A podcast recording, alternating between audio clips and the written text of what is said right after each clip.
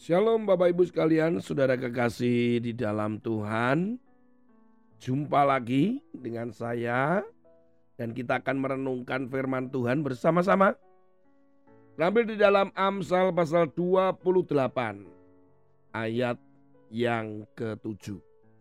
Orang yang memelihara hukum adalah anak yang berpengertian. Tetapi orang yang bergaul dengan pelahap mempermalukan ayahnya. Orang yang memelihara hukum itu adalah orang yang melakukan sesuai dengan aturan dan hukum dengan setia. Kalau dalam konteks rohaninya ya melakukan firman Tuhan. Dalam konteks keseharian yaitu ya undang-undang dan peraturan yang ada yang berlaku di tempat saudara, di negara saudara. Nah, itu orang-orang yang taat hukum lah. Kemudian dikatakan bahwa tetapi orang yang bergaul, nah, kata-kata bergaul ini, bergaul dengan pelahap. Nah, ini pelahap. Kata-kata pelahap itu dalam King James dikatakan orang yang liar adalah gambaran orang-orang yang tidak bermoral, tidak punya prinsip, tidak punya nilai. Kata-kata pelahap itu sendiri berasal dari kata zalal. Nah, kata zalal itu orang yang tidak bernilai tadi, tidak memiliki nilai dan prinsip yang menggoyangkan orang. Jadi membuat orang itu goyang. Itu konteksnya ya dalam arti katanya yang dikatakan itu adalah zalal. Nah, saudara kekasih, juga demikian dikatakan mempermalukan. Nah, kata mempermalukan itu adalah dari kata kalam. Mempermalukan itu menyakiti, melukai. Dalam hal ini berarti ketika kita bergaul dengan orang yang salah, maka itu akan menyakiti banyak orang, terutama orang-orang terdekat kita. Yaitu dalam hal ini konteksnya adalah ayah. Sebenarnya bukan hanya demikian tetapi ketika kita bergaul dengan pelap kita akan goyang, kita jatuh, nilai-nilai kita bisa runtuh. Makanya hati-hati di dalam pergaulan saudara. Hari ini dengan siapa saudara bergaul, berteman ataupun bersahabat. Karena jelas Firman Tuhan dalam 1 Korintus pasal yang ke-15 ayat 33 jelas. Janganlah kamu sesat. Kalau dalam arti kata jangan kamu sesat itu adalah gini. Jangan sampai kamu tertipu. Pergaulan yang buruk itu merusak kebiasaan yang baik. Berapa banyak kita itu mencoba untuk masuk di dalam sebuah pergaulan yang buruk. Kemudian dengan mimpi dan harapan pergaulan atau komunitas kita, teman kita itu bisa berubah baik karena kebiasaan baik kita. Tetapi ini diperingatkan, jangan tertipu, ya, jangan tertipu, gitu ya. Artinya yang lebih sering terjadi adalah sering terjadi pergaulan yang buruk itu malah merusak kebiasaan yang baik yang selama ini saudara dan saya lakukan. Orang untuk berbuat jahat, berbuat menyimpang, kemudian berbuat dosa, itu dengan mudahnya dan itu bisa mempengaruhi.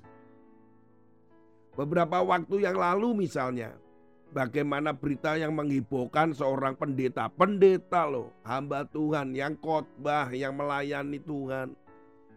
Dan ketika mereka ada tim bersama untuk media sosial dan seterusnya. Mereka bergaul, nah, pelayanan dan sebagainya.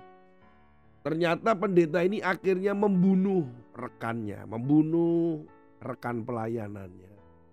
Dengan memotong-motong dan sebagainya. Waduh ini menjadi berita yang heboh. Kadang kita berpikir kenapa ya. Kok bisa ada pengaruh buruk? Kok bisa ya ada hal yang jahat yang masuk? Nah lihat itu.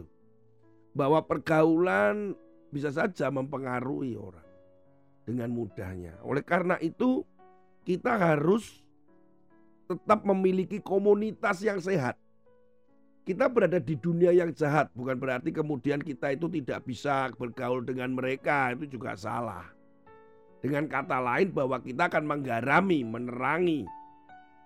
Tetapi untuk kita tetap kuat dan kita tetap bisa saling bersinergi, ya kita harus memiliki komunitas, persahabatan, pertemanan yang mana itu mempererat sebuah hubungan dan menjadi dewasa dan matang secara rohani. Pergaulan yang sehat itu seperti apa ya? Nah, coba kita memikirkan ya, sehat itu seperti apa sih gitu. Seringkali yang buruk itu buruk itu jelas dosa lah, yang inilah yang itu. Coba kita lihat pergaulan yang sehat itu apa sih? Saya mencoba merenungkan gitu ya, apakah saya punya teman itu apakah sehat dan sebagainya. Akhirnya saya mencoba kemudian merenungkan juga sekaligus dengan firman Tuhan. Akhirnya setidaknya saya menemukan lima hal. Yang pertama itu adalah pergaulan persahabatan yang bersinergi. Artinya eh, kita dengan sahabat atau pertemanan dalam pergaulan itu kita bisa bersama-sama bertumbuh. Ya. Bertumbuh di dalam iman kita, kemudian saling membangun satu dengan yang lain, mengingatkan, menasehati, belajar firman, bertekun di dalam doa dan seterusnya karena itu hal rohani. Dimaksudkan itu juga ditambah bahwa kita yang kedua adalah berdampak. Jadi bersinergi untuk memberikan dampak pengaruh melakukan pekerjaan-pekerjaan Tuhan di kantor, di masyarakat, di perusahaan, di gereja itu bersinergi. Jadi kita bisa menambah apa namanya sebuah kekuatan pengaruh gitu. Itu dalam Roma pasal 12 ayat 4 sampai 5. Yang kedua adalah di mana menaruh kasih di setiap waktu. Nah itu di Amsal 17 ayat 17. Terutama di masa-masa sukar. Persahabatan yang sehat adalah ketika di masa-masa sukar malah kita ada saling menolong, saling memperhatikan. Kemudian tidak ditinggal begitu saja. Ini ini persahabatan dan pergaulan yang sehat. Yang ketiga adalah saling menghormati dengan menjaga hubungan dengan tidak saling menjatuhkan. Kalau ataupun kita ada di mana saja, kita tidak akan menjelekkan teman kita, menjatuhkan mereka gitu ya. Nah ini yang sering kita itu salah paham, berasumsi dan seterusnya. Amsal pasal 20 ayat 19, kita saling menghormati. Yang keempat adalah selalu ada pengampunan. Apa pun kekurangannya selalu ada pengampunan. Itu sehat, bukan dendam, bukan iri. Apalagi balas apa namanya kemudian kita punya rancangan-rancangan jahat atas mereka. Nah itu enggak, itu enggak sehat, itu enggak sehat. Kemudian yang terakhir yang kelima adalah mau berkorban. Karena dikatakan dalam Yohanes pasal 15 ayat 12 sampai 14 itu seorang sahabat itu yang menaruh. Ya, artinya rela berkorban seperti Yesus itu. Bukan berarti kita menaruh nyawa kita tetapi kita berkorban gitu. Enggak merasa dimanipulasi. Tetapi kita benar-benar berkontribusi, kita memang menolong dengan ketulusan hati. Nah ini ini ini yang sehat menurut saya.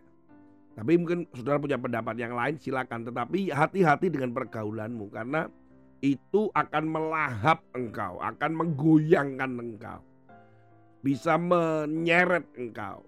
Dan itu akibatnya bisa ya menyakiti banyak orang. Termasuk menyakiti dirimu sendiri dan terlebih akan menyakiti hati Tuhan.